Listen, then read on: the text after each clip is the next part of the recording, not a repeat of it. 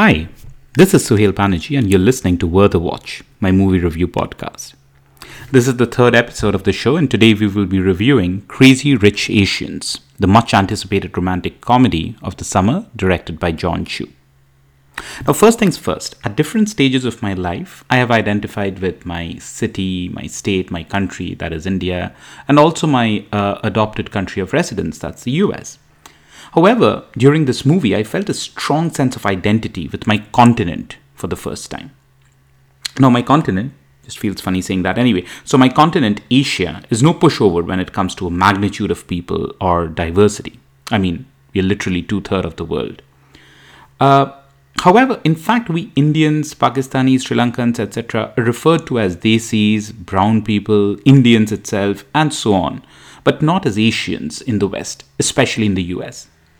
However, as an Indian immigrant in the US and a lifelong Bollywood fan, I could see this movie, for the most part, being made seamlessly and working just as well with the backdrop as Mumbai or Delhi instead of Singapore, and an ABCD, well, that's a mocking term for a first gen Indian in America, not immigrants like me, but uh, for example, our kids, instead of the Chinese American protagonist. And that's a great thing. It helped me realize and understand how similar we all are at the end of the day. You're likely aware that this is the first time in 25 years that a mainstream Hollywood movie has been made with an all Asian American cast. Trivia the last one was 1993's The Joy Luck Club. Now, Asians have made significant strides as far as portrayal in American culture go. Popular culture, that too. TV, movies, but with a few exceptions, most of those are nerdy, middle class, funny but not conventionally attractive, especially the men, stereotypes. This is where Crazy Rich Asians becomes the pioneer that it is. Because the characters are Asian, but being Asian is not what the characters are about. They just happen to be Asian for the most part, and rich, and good looking, and attractive, and regular movie type. Now to the story.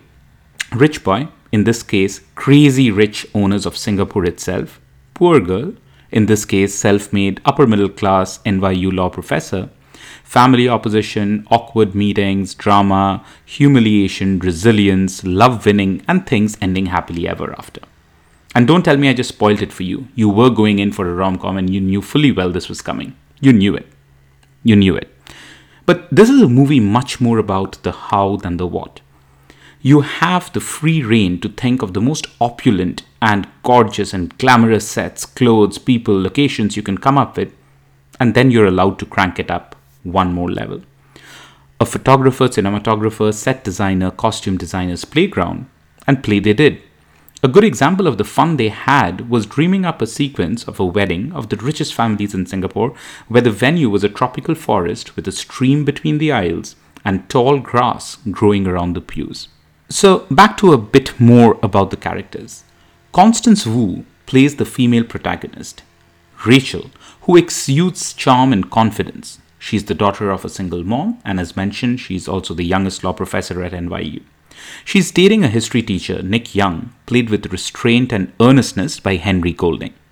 She doesn't know that Nick is basically the Prince William of Singapore, but also really rich. They go off to Singapore for Nick's friend's wedding, and that's when Rachel learns what she has gotten herself into. Another character that sa- stands out is Peik Lin. She, it's a show stealing performance by Awkwafina. I'm assuming that's how she pronounces it. Rachel's friend from the university and daughter of another rich, but new money rich, Singapore businessman. Anyway, so Nick's mom, the elegant and stern Michelle Yeoh, takes a dislike to the commoner Rachel from the moment she meets her. Actually, much before that from when she hears about him. While feeling stressed and humiliated by the matriarch, Rachel comes into her own towards the end, and let's just say there is an airport climax scene that would make any Bollywood potboiler proud. Special mention needs to be made of the food. The dumplings, the noodles, the crab, the legendary Singapore street food, satays, soups, ice kacangs, and so much more, lovingly captured by the camera. And that family dumpling making scene stays with you and makes you very hungry. It made me very hungry. While working as props for the geography and the culture, the food itself brings a life of its own to the narrative. Oh, and they do mention the banana yellow from outside, white from inside. basically the Chinese equivalent of the Indian coconut joke, as I learned today. Crazy Rich Asians touches upon many subjects, maybe one too many, and that could be a weakness. Culture, identity, gender, power, family values, class divide, single parenthood, loyalty, immigration, you name it, and it is there. There's some sermonizing and predictable love winning over everything else towards the end, but it's a movie that you want to watch, not just because it's beautiful with great looking folks, witty lines, and money, but because it's warm and fuzzy, and even if you know what's coming, you want to ensure you see it through till the end. I'm going with 7.5 out of 10. And now for the trivia. 1. The movie is based on the novel by the same name. The novel is the first part of a trilogy by Kevin Kwan. The second book in the trilogy is China Rich Girlfriend, and the third, Rich People Problems. 2.